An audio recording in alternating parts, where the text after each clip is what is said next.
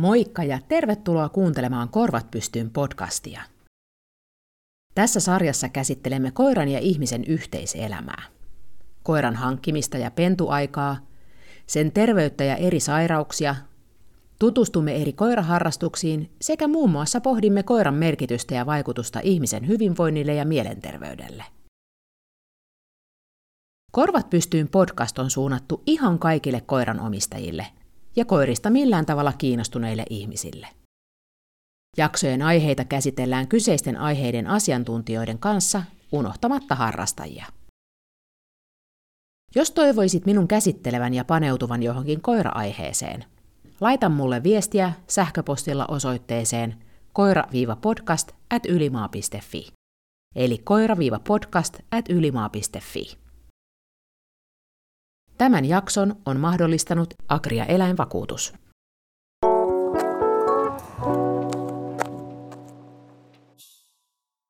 Tässä jaksossa käsittelemme koiraharrastuksia.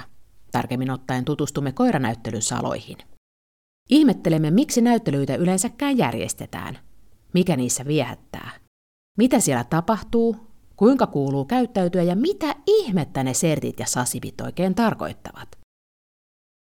Mutta ensin, mennään vähän koiran ja ihmisen yhteiseen historiaan. Koira ja ihminen ovat kulkeneet yhdessä kivikaudelta lähtien. Koira loi tarkkaavaisuudellaan ja paremmalla haju- ja kuuloaistillaan sekä hämäränäöllään ihmiselle turvaa sekä nopeudellaan auttoi riistan metsästyksessä ajamalla riistaa ihmisen metsästysetäisyydelle, mutta myös noutamalla saaliin hankalasta paikasta. Ihmisen asetuttua metsästäjäkeräilijästä maanviljelijäksi ja karjan kasvattajaksi koirasta tuli oiva apu tilan vahtina ja varoittajana, mutta myös karjan siirtäjänä laitumelta toiselle ja noutajana kauempaa laitumelta ihmisen luo. Näin vähän kerrassaan ihminen omiin tarpeisiinsa koiran ominaisuuksia valitsemalla ja suosimalla jalosti eri käyttötarkoituksiin sopivia koiria. Tarkkaan ottaen ei tiedetä, milloin on järjestetty ihan ensimmäiset koirakoiranäyttelyt. Karja ja muita markkinoita, joissa ihmiset ovat myyneet ja vaihtaneet hyödykkeitä sekä tavanneet toisiaan, on kuitenkin ollut jo satoja, jollei jopa tuhansia vuosia. Ensimmäinen tiedetty koiranäyttely kuitenkin järjestettiin 1859 Britti-imperiumin kulta-aikaan brittien suosimille lintukoirille, settereille ja pointtereille. 14 vuotta myöhemmin perustettiin Britanniaan maailman ensimmäinen kennelyhdistys, British Kennel Club, jolloin 40 rodulle luotiin kantakirjat sekä laadittiin sukupuut 4027 koiralle. Tämän myötä sekä kuninkaallisten ja muun ylhäisön, mutta myös tavallisten kansalaisten kiinnostus koiranpitoon muuttui ja kasvoi. Aiemminhan koirat olivat vain hyödykkeitä, apuvälineitä ja apulaisia. 1880-luvulla Charles Kraft-niminen markkinamies keksi perustaa suurnäyttelyt. Ja ensimmäinen Crafts-näyttely, joka siis on yksi maailman tunnetuimmista koiranäyttelyistä, pidettiin lähellä Westminster Abbeyn kirkkoa 1886 hulppeissa puitteissa sen ajan tyyliin. Olen tätä jaksoa varten tavannut näyttelyharrastaja Mario Bärin sekä näyttelytuomari Tapio Kakon. Käymme heidän kanssaan läpi, mikä nykyihmistä näyttelyissä oikein viehättää ja miten siellä kuuluu toimia, jos koskaan aiemmin ei näyttelyissä olisi vaikka koiransa kanssa käynyt? Ja miksi niitä yhä vaan järjestetään? Minä olen Anu Ylimaa.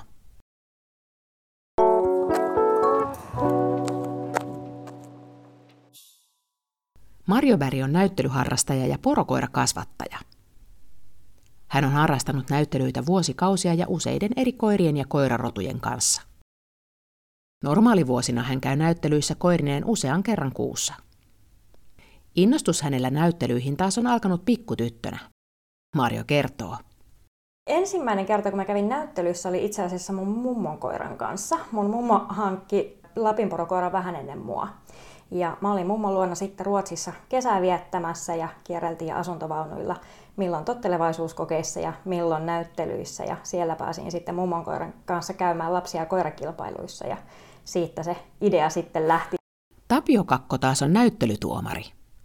Näyttelytuomaritkin tekevät työtään harrastuksenaan, joka tarkoittaa, että useat viikonloput ovat varattuja harrastuksen vuoksi. Tapio Kakko pyrkii rajoittamaan tuomarointiviikonloppuja maksimissaan kymmeneen kertaan vuodessa, ettei olisi liikaa pois kotoa. Hänet näyttelyiden pariin houkuttelivat vanhemmat saman rodun kasvattajat. Tapio Kakko kertoo näyttelytuomarikoulutuksen olevan pitkä, vuosien taival, jossa lähtökohtana on, että on yli 25-vuotias, alle 50-vuotias Kennelliiton jäsen, ollut jonkun rodun rotujärjestön jäsen 10 vuotta, toiminut kehätoimitsijana sekä on mielellään kasvattaja. Tämän myötä voi omalta rotujärjestöltään saada puolon hakea kurssittautumaan ja kouluttautumaan ja päästä ensin harjoittelijatuomariksi ja myöhemmin oikeaksi näyttelytuomariksi. Ensin sille harrastamalleen rodulle, sitten rotukirjoa pääsee laajentamaan. Arvostelukokeita ja tenttejä ja muita vaatimuksia on paljon. Tapio Kakko.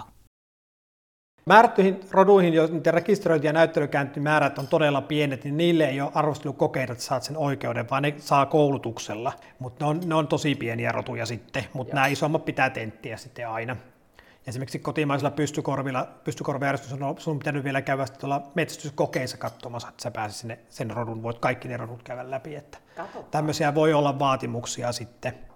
Mutta tota noin, ne, kotimais, Suomessa kotimaisia rotuja periaatteessa arvostella vain pohjoismaiset tuomarit. Se on Suomen tämmöinen oma sääntö, tai tehty sääntö, että sitä ei, saa, niin kuin, ei, ei voi tulla kauempaa muuta kuin poikkeusluvilla.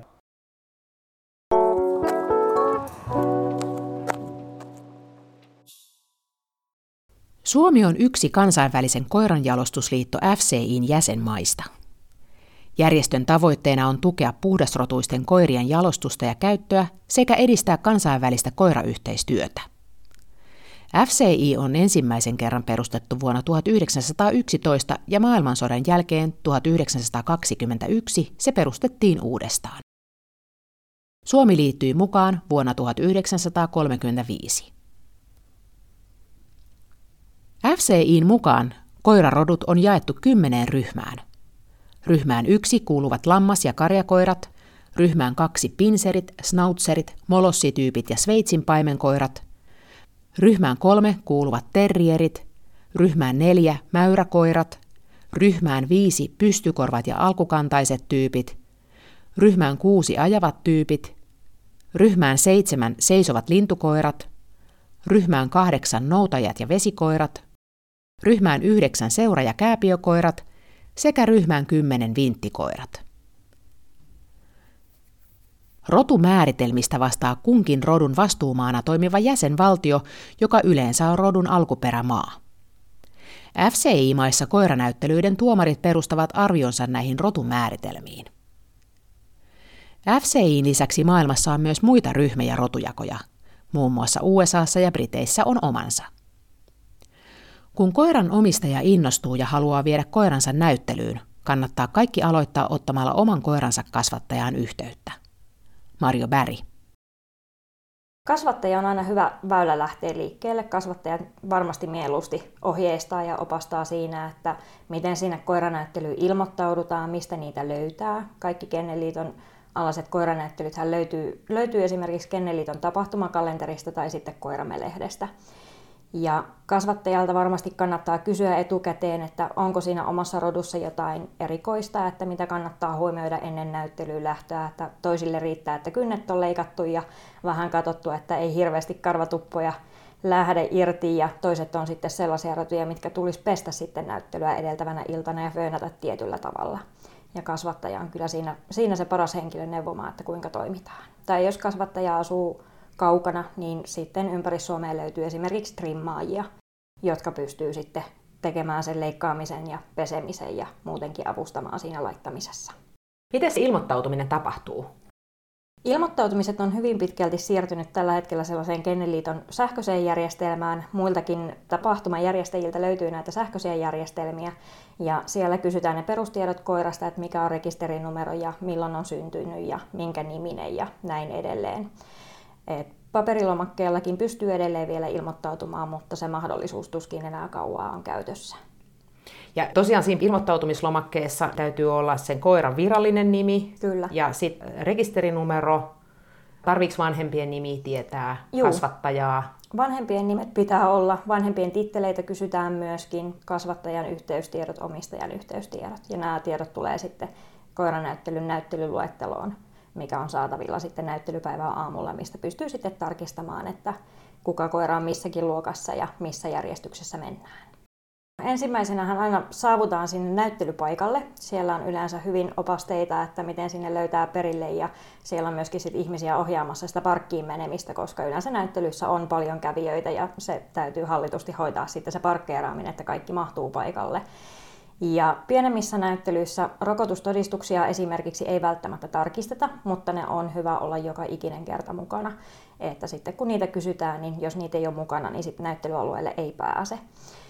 Ja sitten kun rokotukset on tarvittaessa tarkistettu, niin etsitään se oma kehä. Se lukee numerolapussa, että mikä on se kehä. Siellä on jokaisessa kehässä numerot ykkösestä alkaen ja ne yleensä näkyy siellä sitten ihan, ihan selkeästi ympäriinsä, että, että näkee vähän kauempaakin, että mistä se oma kehä löytyy. Ja sinne on hollille hyvä hakeutua sitten jo noin tuntia ennen sitä oman koiran arvosteluaikaa niin koira kerkee siinä sitten pikkasen rauhoittuu. Häkissä sitä ei välttämättä tarvitse pitää siellä näyttelypaikalla, varsinkin jos on vain yksi koira mukana, niin se voi ihan hyvin kyllä siinä hihnassakin olla.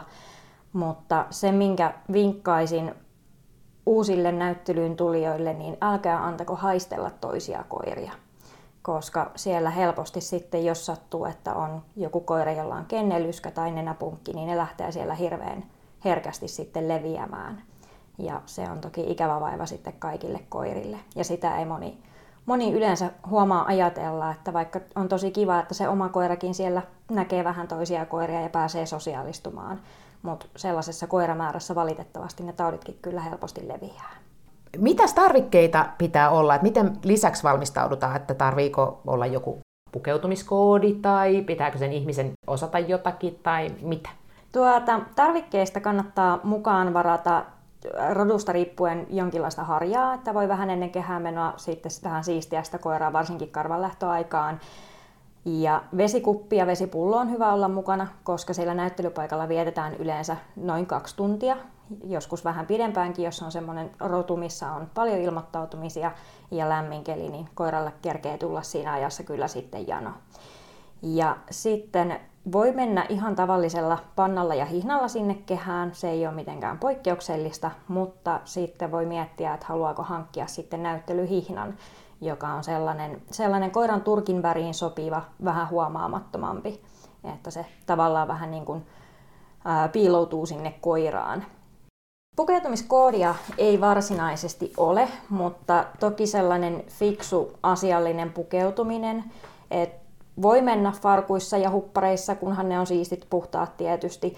Ja osa sitten tykkää, että, että sinne mennään mekko päällä tai puvun takki päällä. Et se on ihan, ihan niin kuin omasta itsestä kiinni, että, että mitkä vaatteet tuntuu hyvältä päällä ja mitkä on kuitenkin asialliset. Et, et itse tykkään siitä, että, että mä kunnioitan sitä tuomaria sillä, että, että mä olen siistitty siellä kehässä, että ei tuu sinne sitten rikkinäisissä likaisissa vaatteissa, mutta sen kummosempaa pukukoodia ei kyllä ole.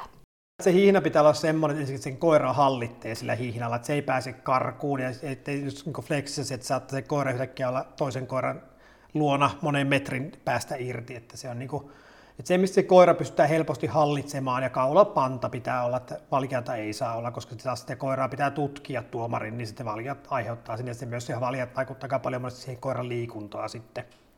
Että se pitää olla kaulapanta ja semmoinen hyvä nahkainen hihna yleensä ja joku ohuehko panta, ei mitään paksua pantaa, joka on, niin kuin, on niin puolet kurkusta, niin se ei ole välttämättä ihan hyvä.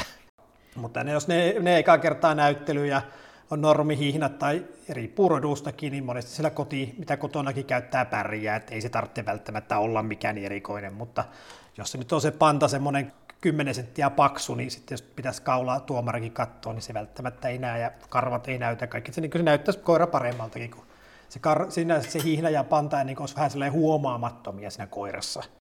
Jokaisessa näyttelykehässä on vähintään kaksi kehätoimitsijaa. Joskus voi olla kolmaskin siellä sitten harjoittelemassa tulevaksi kehätoimitsijaksi.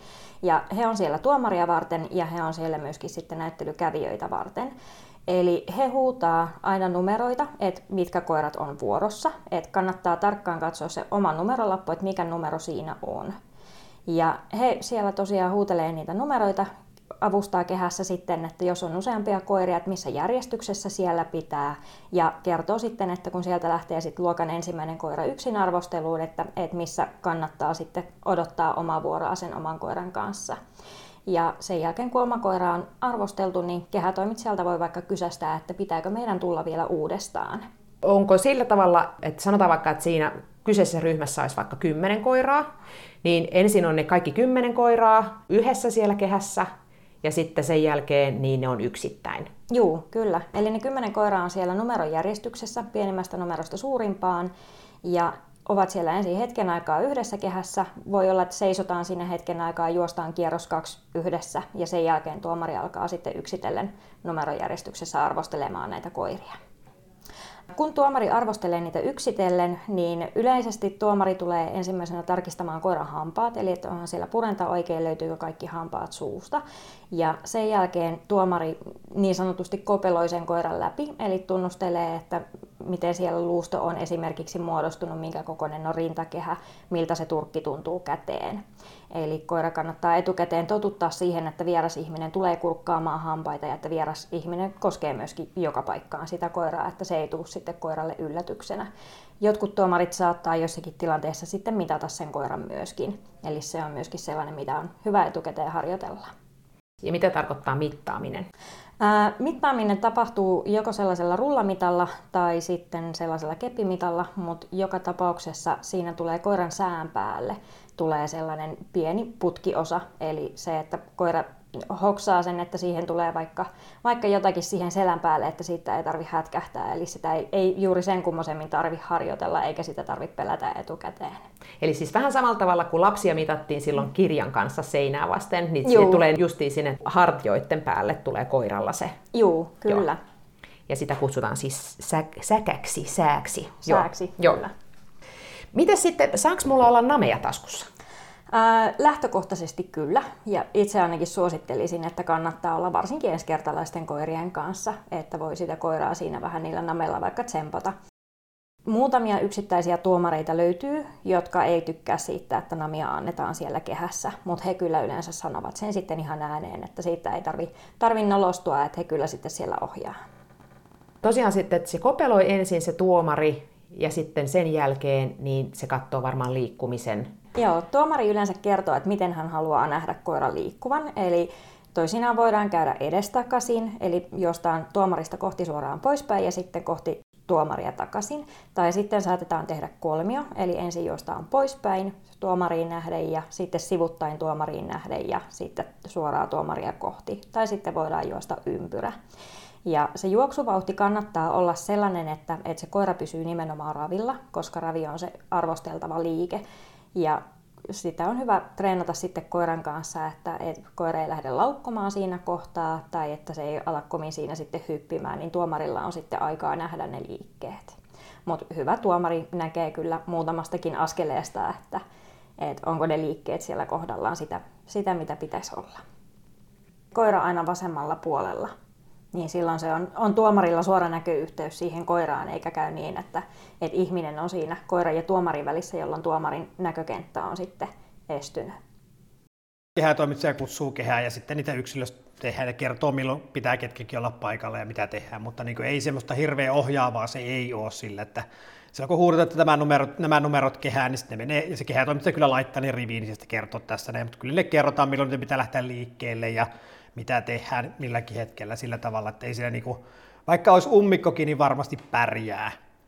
Et, et se tietenkin vähän riippuu, mistä maasta on tuomari ja muuta, niin on heillä erilaiset käsitykset siitä, että ketkä siellä näyttelyssä on. Jossakin Amerikassakin niin ammattihäntlerit esittää koiria käytännössä näyttelyssä. Et, et siellä ei, siis siellä ei silleen niin omistajat mene, että siellä enemmän käytetään niitä. Okay. Niin sittenhän siellä, sehän on, niinku, siis siellä on hyvin tarkat tämmöiset niinku, ei nyt säännöt, mutta tämmöiset periaatteet, miten toimitaan. Mutta ei täällä meillä, eikä toisesti tuukkaa. Et se on niin semmoinen, että jokainen voisi mennä ja kokeilla, mitä se on. Et se ei nyt ole niin ihmeellistähän se ei ole.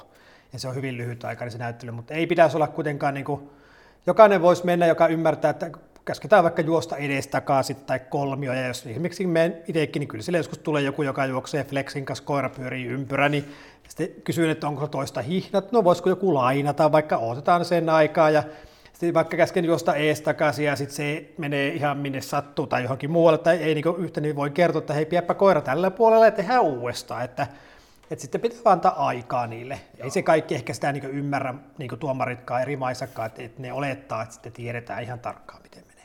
Metsästyskoirapuolellakin monestikin se tullaan tempastu se koira mukaan vaan jostakin tarhasta ja sitten mennään, niin eihän sitä koskaan reenattu, eikä se omistajakaan tiedä, mihin se menee. Miten sitten, jos mun koiraa vaikka jännittää, no sen lisäksi, että mua jännittää, niin tota, miten mun pitäisi toimia?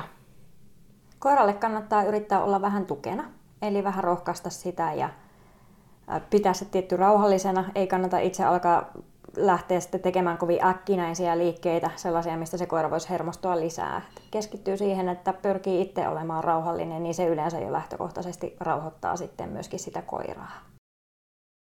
Näyttelytuomari Tapio Kakko ja näyttelyharrastaja Mario Bäri kumpikin haluavat muistuttaa ja korostaa, että näyttelyiden tehtävä pääasiassa on kuitenkin toimia jalostuksen apuna ja yhtenä välineenä.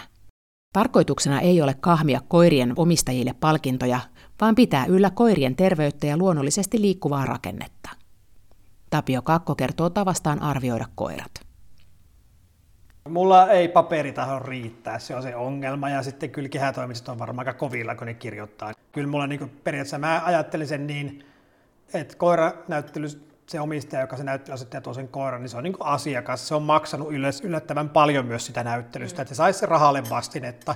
Että mulla on niin periaatteena, että mä kirjoitan pitkät, arvo, kattavat arvostelut ja kerron ja perustelin sieltä, että se myös tavallinen ihminen ymmärtää.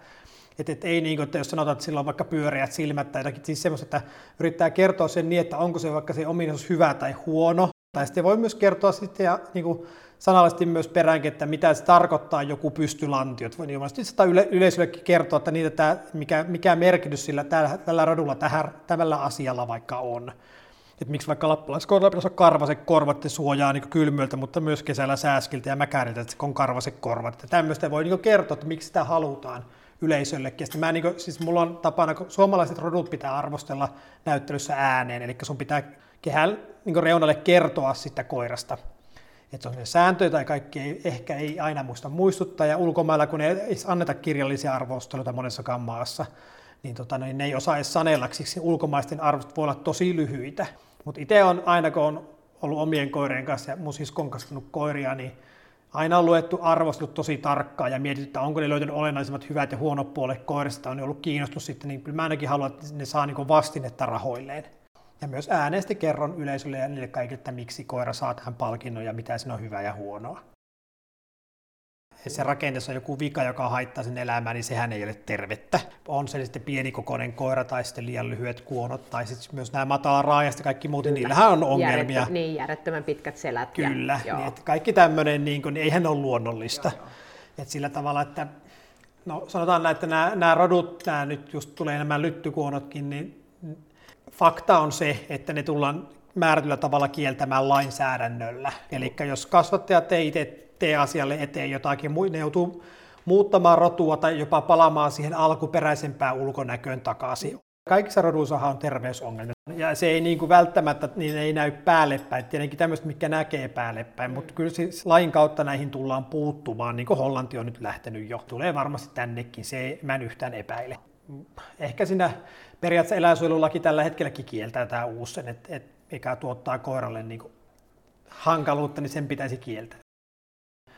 Että kyllä niin kuin rotukoiran jalostus, niin kuin silloin kun se parhaimmillaan on, eli siinä käytetään raakaa karsintaa. Niin kuin metsästyskoirat aikoinaankin, niin siinä suhteessa, että niin epäkelvot yksilöt, niin nehän sai niin kuin nallin ottaan. Että et se karsinta on, että niiden pitää pystyä, ja siis se, että jos ajatellaan tämmöisiä luustollisia ja tai muuta tämmöisiä rakenteeseen liittyviä ongelmia, niin jos se koira joutuu kovaan työkäyttöön, niin kyllähän se ei kestä, niin ei se myös jatka sukuakaan. Ja siksi nämä jotkut tämmöiset, jotka niin edelleen toimii niin työkäytössä koirat, niin ne on sen takia jopa terveempiä, koska siellä on pakosta karsinta kovempaa. Kyllä.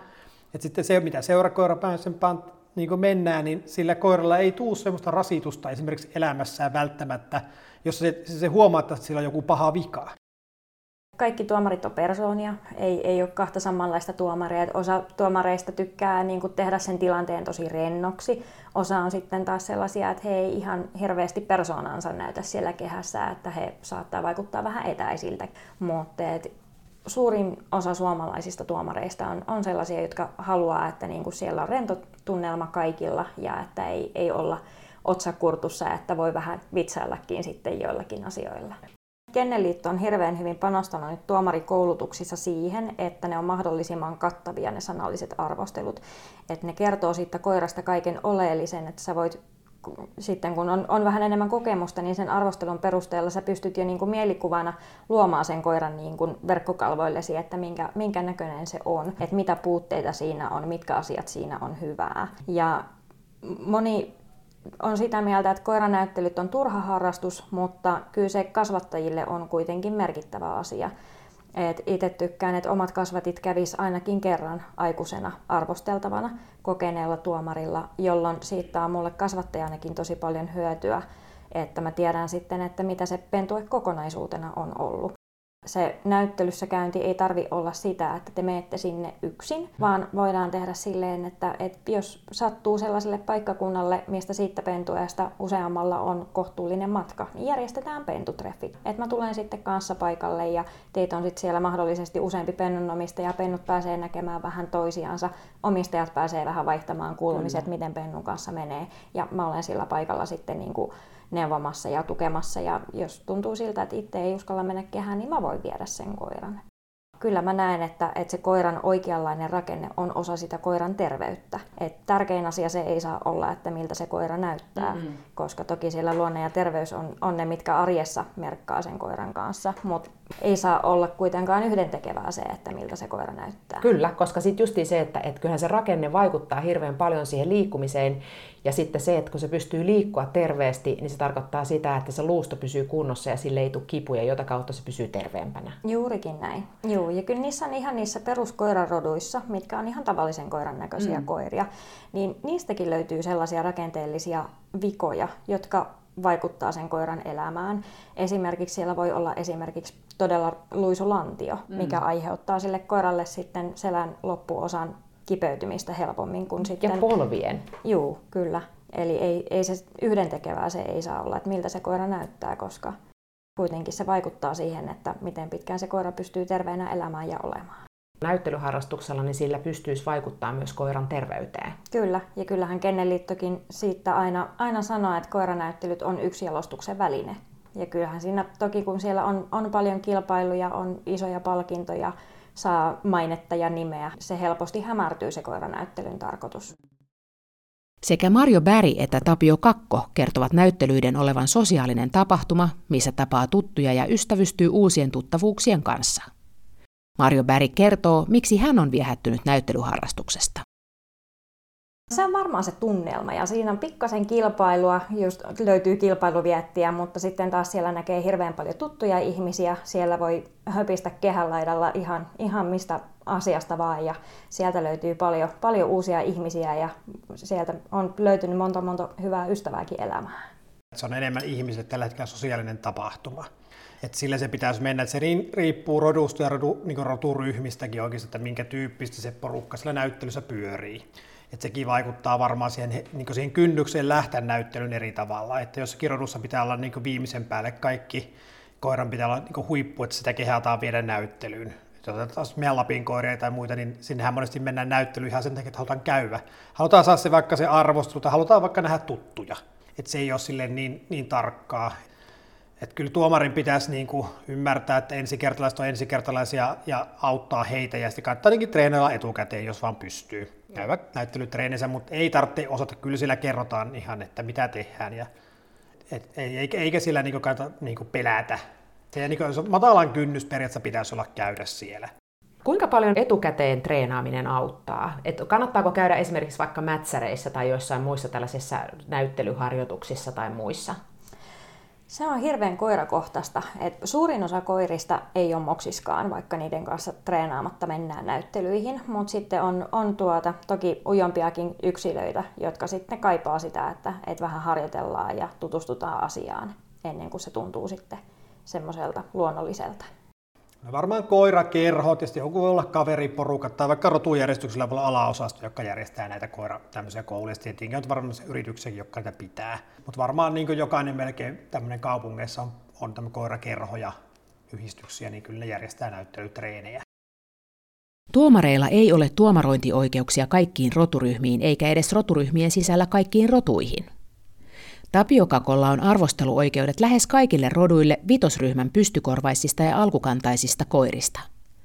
Lisäksi hänellä on laajennusoikeus ykköseen eli paimenkoiraryhmään ja hän on käynyt harjoittelemassa ysiryhmän eli kääpiökoirien näyttelyissä. Tapio Kakko kuvailee, minkälaisia koiria hänestä on kiva tuomaroida ja miksi. Mun mielestä monestikin helpoimpia arvostettuja koirat, monet mettäkoirat saattaa olla. Et niitä ei ole treenattu välttämättä, mutta niiltä on helppo katsoa hampaat, ne seisoo paikallaan, voit tutkia. Ne ei niinku arkaile, ei ne tykkää siitä, ei ne lähde karkuun, ne niinku on vaan. Kyllä se niinku semmoinen koira, digimetsuskoiran kanssa, niinku, onhan sen kanssa tehtykin joskus jotakin. Saattaa olla, että sen kanssa on kuljettu se koira irti sun kanssa mettässä sillä tavalla, että sillä on kontaktia ihmisen, niin se koira käyttäytyykin eri tavalla joku Norja harmaakin, niin se on jännä rotu, että ne ei välttämättä kaikki ole treenanneet, kun ne tulee näyttely millään tavalla, ja sitten se koira vaan arvostellaan siellä. Se koira menee, mutta ei se tiedä yhtään, mihin se on menossa, se vaan menee, kun omistaja juoksee. Mutta niin se ei ole sille hankala arvostella välttämättä. Että enemmän ne omistajat hankalit, että tekee, että hei, otetaanko uudestaan, nyt juoksikin tuonne suuntaan. No vitosryhmästä periaatteessa aika monia, ne on se peruskoiria. Että semmoisia niin kuin, Laikat on mielenkiintoisia, malaamuutit, haskit, ne on tosi mukava arvostella. Ja Jämtlänin pystykorvista esimerkiksi tykkää ja lappalaskoirat, niin ne on niin tosi mukavia. Ja moni muukin, että kyllä ne niin ihan semmoisia, sanotaan, että mä tykkään arvostaa rotuja, jotka on sillä tavalla suht elinkelpoisia terveitä, eli siis semmoiset, että ne niin koirat on koiran tyyppisiä, niin käyttökoiran puoleen yleensä, niin niitä on niin mukava. Tykkään koirina niistä ehkä enemmän. Miten sä muistat niin kun ne rotu, miksi niitä sanotaan? Määritelmät. Niin, rotumääritelmät. No tota, kyllähän ne muistaa. Siis mä, siis mulla on aina ennen näyttelyä, mä kertaan ne tietenkin. Edellisenä iltana luen kaikki läpi. Ja aamulla yleensä kun menen ennen kehään, niin vielä luen läpi. Ja sitten mulla on rotumääritelmät aina mukana myös kehästä. Jos tulee joku, jonkun rodun kohdalla, että olikohan tämä joku väri sallittu vai ei, niin pystyy tarkastamaan sitten siitä. Sehän ei ole kiellettyä, mutta, mutta niin kuin, Sille, että sitten mitä enemmän tunnet sitä rotua, ja mullakin on niin vähän sinänsä silti rotuja, ne muistaa aika hyvin, että miten, miten ne on. Tuomarointi ei aina ole ihan vaaratonta. Näyttelytuomari Tapio Kakolla on kokemuksia sekä koirien välisistä hässäköistä, mutta myös ikävämmistä vahingoista ja onnettomuuksista. Koirien lukeminen on äärimmäisen tärkeä tuomaria itseäänkin suojeleva taito. Kyllä niitä aina silloin tällöin tulee. Määräisessä rodussa urokset varsinkin tahtoo rehistä keskenään, jos ne pannaan pienen kehään keskenään, niin sitten se tahtoo olla, että että ei sitten saa hallittua. Niin sitä rähinää tulee, mutta jossakin rodussa niin Lapin koirassa, on enemmän huutua yleensä kuin tappelua. Mutta tota taas kyllä niitä siis tapaturmia tulee ja niin kuin, että koira puree toisia koiria, puree vahingossa ihmistä tai tuomariakin puree. Et voi olla vahinkoja, että semmoisia niin koira säikähtää oikeasti ja sen takia ei tajua, tuomari on vielä kädestä ottaa kiinni. Mä, joku arpikin jossakin, ainakin joku koira on rouhassu, mutta tota noin. Niitä tulee tilanteita ja siis ne voi olla, että, niin, että itsekin vai menee vähän huonosti koiraan tai vaikka horjahtaa jonkun mm. koiran päälle sillä tavalla, niin mä oon yksi semmoinen puri Itä-Siperian laikolla ensimmäinen näyttelyn ensimmäinen koira ja oikein mukavasti siinä oli se koira ja katoin kiveksi ja kaikkia. Lähdin käveleen niin sen koiralta olin kyykyssä pois ja horjahin sen niin päälle.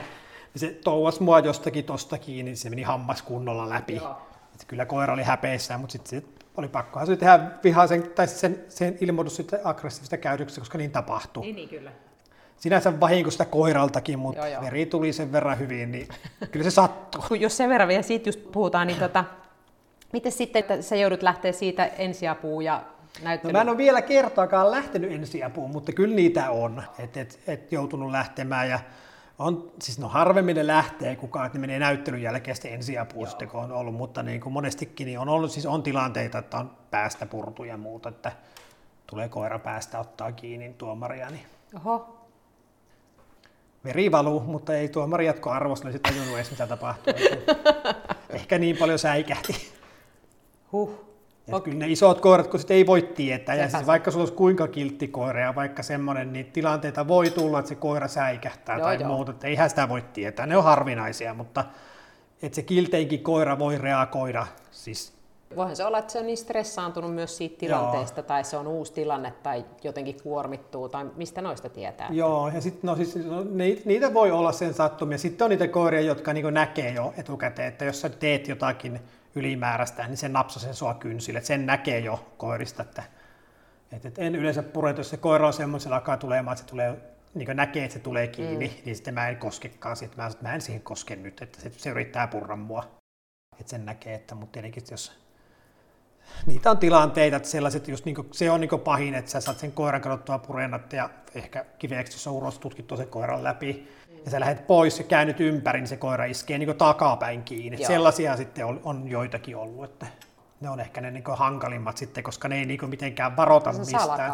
Niin, että jos koira varoittaa, niin sitten se on niin helppo tietää, että älä lyö sormia sinne. Että sit se ei nyt halua, että se voi syy on mikä tahansa, mm. ei sitä tarvitse tietääkään mikä syy on. Mutta niin pystyy estämään sen tilanteen, mutta ne salakavalat koirat, jotka saattaa häntää heiluttaa ja sitten saat katsottua kaikkea, sitten ne iskee kiinni takapäin. Että ne on niin ne pahimmat.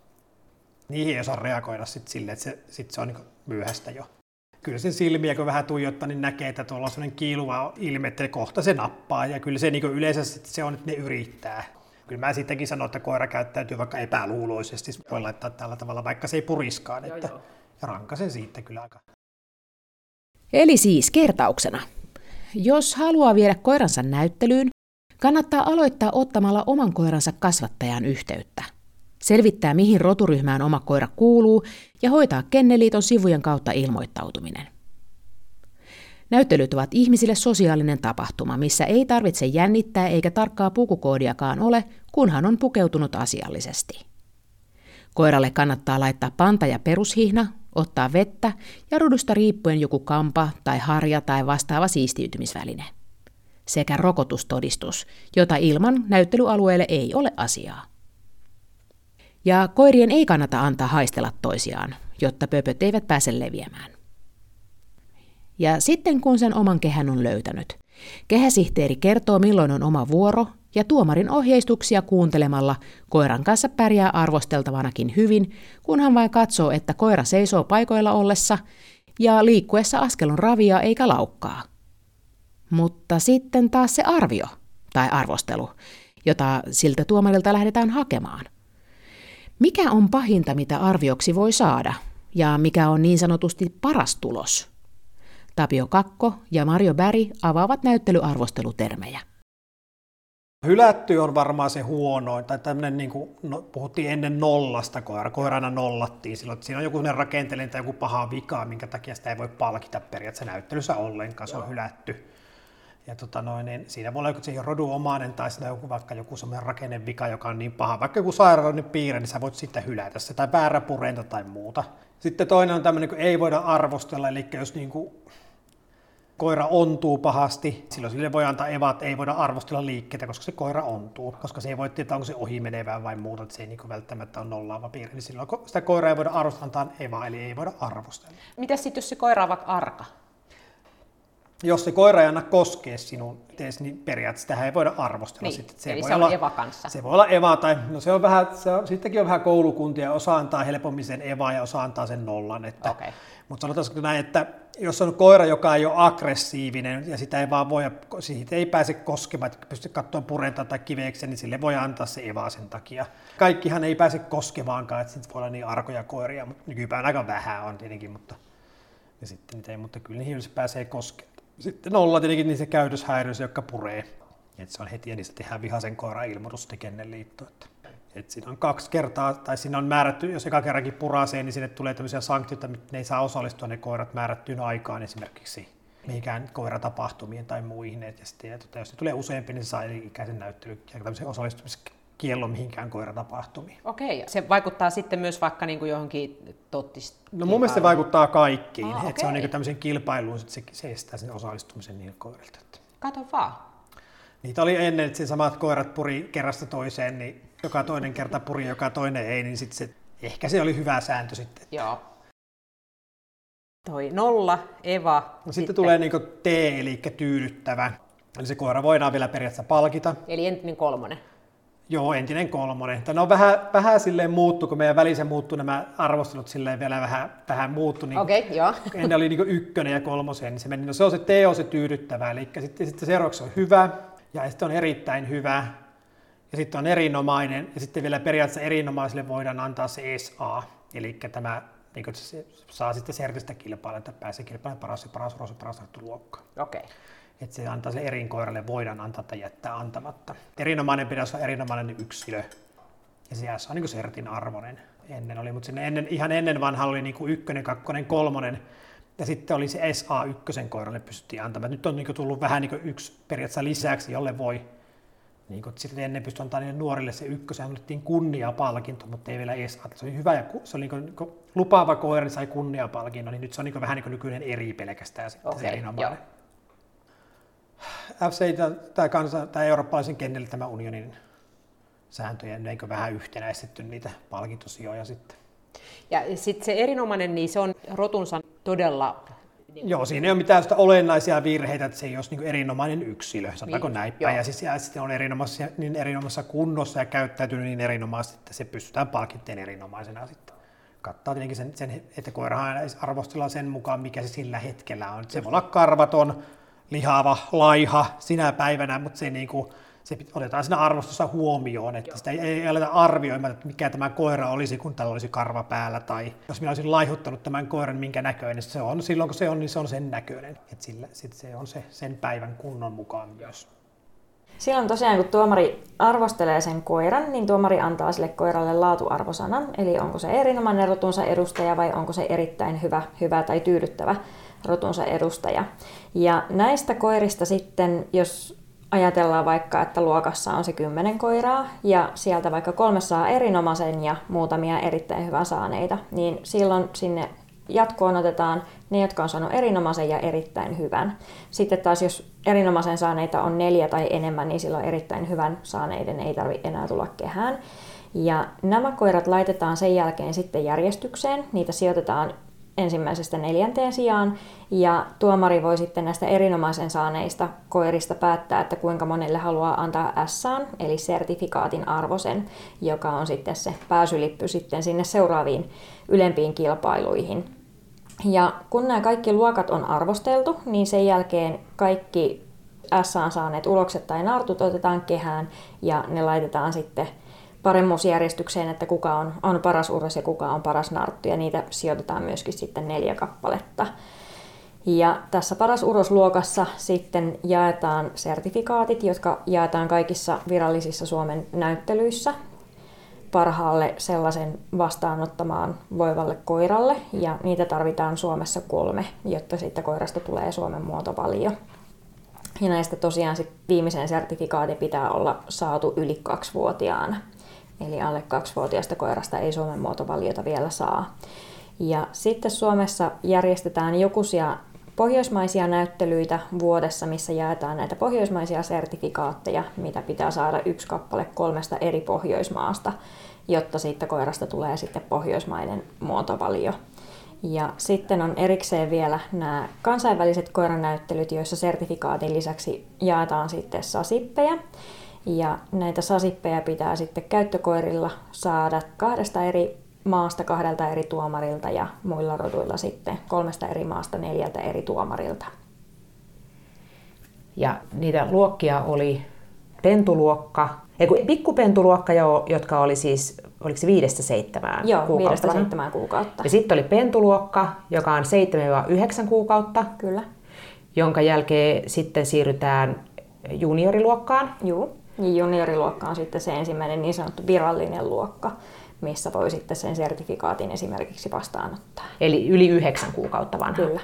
Ja sitten missä vaiheessa siirrytään nuorten luokkaan? Nuorten luokkaan siirtyminen tapahtuu liukuvasti. Muistaakseni alaikäraja nuorten luokkaan on 15 kuukautta, mutta sitten junioriluokassakin voi kilpailla vielä 18 kuukauteen. Eli kolme kuukautta saa ilmoittautua jompaan kumpaan luokkaan. Eli voi vähän katsoa, että vieläkö se oma koira on keskenkasvuisen näköinen, silloin se kannattaa ilmoittaa sinne junioriluokkaan. Tai sitten jos se alkaa olla aika valmis, niin sitten sen kanssa voi mennä sitten aikaisemmin jo nuorten luokkaan. Sen jälkeen tulee sitten avoin luokka. Avoimeen luokkaan voisi siirtyä pikkasen ennen kahta vuotta, mutta viimeistään kaksivuotiaana. siirrytään sitten sinne avoimeen luokkaan. Ja avoimesta luokasta sitten voi mennä jos, se koirasta, jos koirasta tulee Suomen muotovalio, esimerkiksi sitten jonkun muun maan muotovalio, niin sitten voidaan mennä valioluokkaan. Tai sitten jos on käyttökoira rotu kyseessä ja sillä on riittävät käyttötulokset, niin sitten voidaan mennä käyttöluokkaan. Tai sitten kun se koira täyttää kahdeksan, niin sen jälkeen siirrytään sitten veteraaniluokkaan. Ja veteraaniluokassa sitten niin kauan kuin vain jaksaa ko- koira ju- juosta siellä Juu, ke- kehissä. Niin pitkään niin... jaksaa porskuttaa, niin Joo. veteraaniluokkaan voi osallistua. Voiko veteraani-ikäisenä valioitua? Kyllä voi. Hohoho. Eli vanhoilla koirillakin on mahdollisuus. Kyllä, ja paljon on sellaisiakin harrastajia, jotka on vasta siinä koiran elämä veteraanivuosina hoksannut, että hei näyttelyssä onkin kiva käydä. Et se ei itse asiassa ole kauhean poikkeuksellista, että veteraaniluokan koira valioituu. Mahtavaa. Ja sitten vielä vihon viimeiseksi. Jos olisit koira, minkä rotuinen tai minkälainen koira olisit, Mario Bäri ja Tapio Kakko? Tämä olikin aika hankala kysymys. Mä luulen, että tuota, perheenjäsenet lähtis kyllä sanomaan, että mä menisin jonnekin tuonne terrieripuolelle ihan jo noin niin kuin luonteen puolesta, mutta kyllä mä sanoisin, että mä tykkään sen verran olla kuitenkin laitettavana ja puunattavana, että varmaan mentäisiin tuonne turkkirotujen puolelle, niin heitetäänpä tähän sellainen lapsuuden haaverotu kuin afgaanin vinttikoira. No jos minä olisin joku koiran rotu, niin pakko varmasti vastata, että Suomen Lapin koira.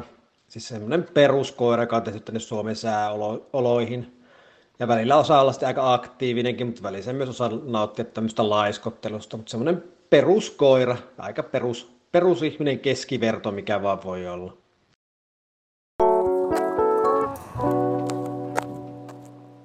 Tämä oli Korvat pystyyn podcastin koiraharrastuksia ja nimenomaan näyttelyharrastusta käsittelevä jakso. Toivottavasti sait madallettua kynnystä lähteä kokeilemaan koirasi näyttelyttämistä. Minä ainakin ajattelin ilmoittaa Yrtin ja Maltin niiden ihan ensimmäisen näyttelyyn. Korvat pystyyn podcast-sarjassa käsitellään koiran hankintaa, koiran omistamista ja sen kanssa elämistä eri ikäkausina, liikkumista, eri harrastuksia kuten tässä jaksossa, sekä terveyttä, ruokintaa ja muuta koiriin liittyvää. Korvat pystyyn podcast on suunnattu ihan kaikille koiranomistajille ja koirista millään tavalla kiinnostuneille ihmisille. Jaksojen aiheita käsitellään asiantuntijoiden kanssa unohtamatta harrastajia. Ja jos sä toivoisit mun käsittelevän jotakin koira-aihetta, laita mulle viestiä sähköpostilla osoitteeseen koira-podcast. Tämän jakson on mahdollistanut Agria Eläinvakuutus.